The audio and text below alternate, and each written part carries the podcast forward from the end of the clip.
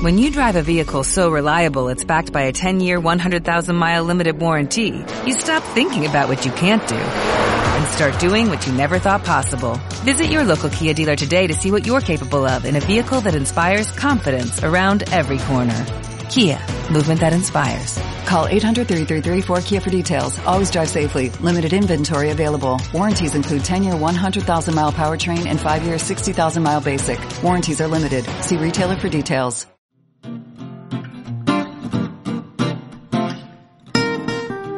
Adiós a los tres blancos.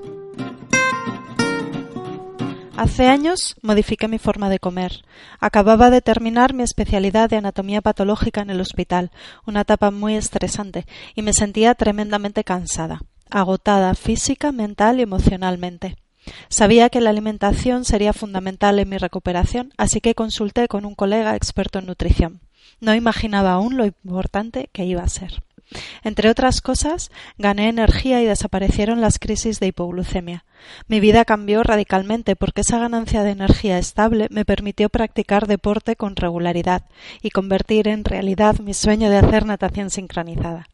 Uno de los cambios más notables fue la normalización de mi intestino. Desde la infancia había sufrido dolores abdominales a diario y un vientre que se hinchaba con el paso de las horas hasta parecer un balón de playa. Todo eso se acabó y hasta se me afinó la cintura. Desaparecieron mis problemas cutáneos y empecé a poder tomar el sol sin temor a llenarme de granitos. Y me hice más fuerte, menos llorona y más valiente. Los alimentos desfavorables pueden llegar a desequilibrarnos mucho y llenarnos de miedos y dudas.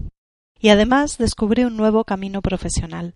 Vi lo valiosa que puede llegar a ser la alimentación para volver a ser dueños de nuestra salud y ayudarnos a sacar lo mejor de nosotros mismos, y quise aportar mi granito de arena al bienestar de otras personas. ¿Por dónde empezar? Si solo pudiera dar un consejo para mejorar la dieta, os diría que saquéis de vuestra vida los tres alimentos más dañinos el azúcar, la leche y el trigo. Hace años, ya en mi propia consulta de nutrición, empecé a llamarlos los tres blancos, y luego supe que en Estados Unidos se refieren a ellos como the four white demons, los cuatro demonios blancos. El cuarto es la sal, pero no estoy del todo de acuerdo con eliminarla, así que me quedo solo con tres diablos. El aumento explosivo del consumo de azúcares, derivados lácteos y comida procesada elaborada a base de harina refinada de trigo está contribuyendo al desarrollo de la epidemia de obesidad, diabetes y cáncer de la actualidad. Los picos de glucosa e insulina, la disminución de ácidos grasos omega 3 y el aluvión de sustancias tóxicas están saturando nuestro organismo. Cuando consumimos azúcar y harinas refinadas, se produce un aumento repentino de glucosa en la sangre, o glucemia. Este pico de glucemia estimula la secreción brusca y notable de insulina. Estos picos de insulina favorecen la ganancia de peso, la diabetes mellitus, el desarrollo de la inflamación y múltiples enfermedades, desde un simple resfriado hasta algo tan grave como el cáncer. Junto con la insulina se libera una sustancia llamada IGF, factor de crecimiento similar a la insulina, que estimula el crecimiento celular. Es decir, que el azúcar y las harinas refinadas nutren los tejidos y hacen que crezcan más deprisa.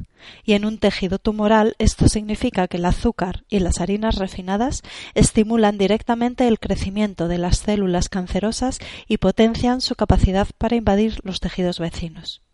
Este efecto potenciador tumoral del azúcar es tan importante que su descubrimiento mereció el Premio Nobel de Medicina al alemán Otto Warburg en 1931 y hoy se conoce como efecto Warburg y sigue siendo objeto de estudio. Es una razón más, sin duda, para reducir al máximo el consumo de azúcar y harinas refinadas y, en general, de los alimentos de alto índice glucémico. Os recomiendo sustituirlos por alimentos de bajo índice glucémico, verduras, hortalizas, algunas frutas, cereales integrales y frutos secos, y que utilicéis edulcorantes naturales como la miel o la stevia cuando queráis endulzar los platos. El ser humano ha sentido siempre una apetencia natural por lo dulce, y siempre, hasta hace apenas doscientos años y el invento del azúcar, ha satisfecho esta necesidad de dulce recurriendo a dos posibilidades, la miel o las frutas. Así, la satisfacción por lo dulce constituía un acto saludable, porque además del sabor dulce aportaba vitaminas, minerales y fibra, beneficiosos para la salud. Podéis hacer lo mismo con los sustitutos saludables del azúcar, frutos pasos, miel, melaza, panela, azúcar de coco. De todas maneras, preparaos para la guerra contra el azúcar. Es un polvo blanco que engancha más que algunas drogas, como descubrieron investigadores franceses en 2007. El azúcar activa el centro del placer en el cerebro y por eso, una vez que hemos tomado azúcar, queremos más y más y más y nos cuesta tanto salir de ese círculo vicioso. Y además, muchas veces no os dais cuenta de que lo estáis tomando porque el azúcar visible que consumimos añadiéndolo a los alimentos para endulzarlos es solo una pequeña parte del total que consumimos. El azúcar es el aditivo alimentario más empleado por la industria agroalimentaria. Para que os hagáis una idea, más del 50% del azúcar consumido al año en Europa está oculto en los alimentos. No lo vemos, a no ser que leamos las etiquetas, y aún así puede que no lo tengamos claro del todo. El azúcar se encuentra en la mayoría de alimentos procesados y a veces en cantidades muy elevadas. Refrescos, helados, pasteles, yogures, chocolates, cereales de desayuno, zumos de frutas, mermeladas, pan de molde, conservas o embutido. Y también en casi todos los fármacos para mitigar su sabor desagradable. El tercer blanco que conviene sacar de la cesta de la compra es la leche. El más conocido de los inconvenientes de la leche es el de la intolerancia a la lactosa, que es el azúcar de la leche, pero también son perjudiciales otras sustancias que de manera natural están presentes en los productos lácteos. Las proteínas, las grasas, los minerales y las hormonas de crecimiento de la leche y los derivados lácteos también pueden originar muchos problemas, molestias gastrointestinales, alergias, problemas cutáneos como el acné, la dermatitis o la psoriasis, respiratorios como el asma, alteraciones del sistema inmune, diabetes, fatiga crónica o fibromialgia o cáncer. Pero el problema con la leche y los derivados lácteos no radica solo en los lácteos en sí, sino también en su calidad. A partir de mediados del siglo XX, cuando la demanda de productos lácteos y de carne de vacuno se incrementó más allá de la capacidad natural de producirlos, los granjeros tuvieron que buscar trucos para sortear las limitaciones impuestas por la naturaleza. En su estado natural, las vacas paren en primavera y dan leche durante meses hasta el final del verano. En esa época, los pastos son muy ricos en ácidos grasos omega 3, fundamentales para el correcto desarrollo y crecimiento de sus crías. Por eso, esos ácidos grasos se encuentran en grandes concentraciones en la leche extraída de estas vacas y en sus derivados, mantequilla, queso, yogur y crema. Pero para que la empresa sea rentable, los productores de lácteos necesitan que sus vacas produzcan leche continuamente, 365 días al año y en gran cantidad, y tener más vacas en menos espacio. ¿Cómo conseguirlo? Por un lado, sustituyeron la alimentación natural en forma de pasto por piensos a base de cereales, maíz, soja y trigo.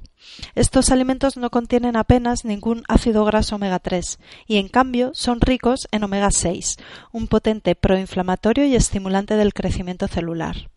Por cierto, se ha observado que lo mismo ocurre con los pollos. Los huevos de cayenas alimentadas a base de maíz tienen un alto contenido en ácidos grasos omega 6 en relación con los ácidos grasos omega 3. Por otra parte, al tiempo que se modificaba la alimentación de los animales de granja, se empezó a suministrarles ciertos fármacos para hacerlos engordar más rápidamente y para estimular una mayor producción de leche.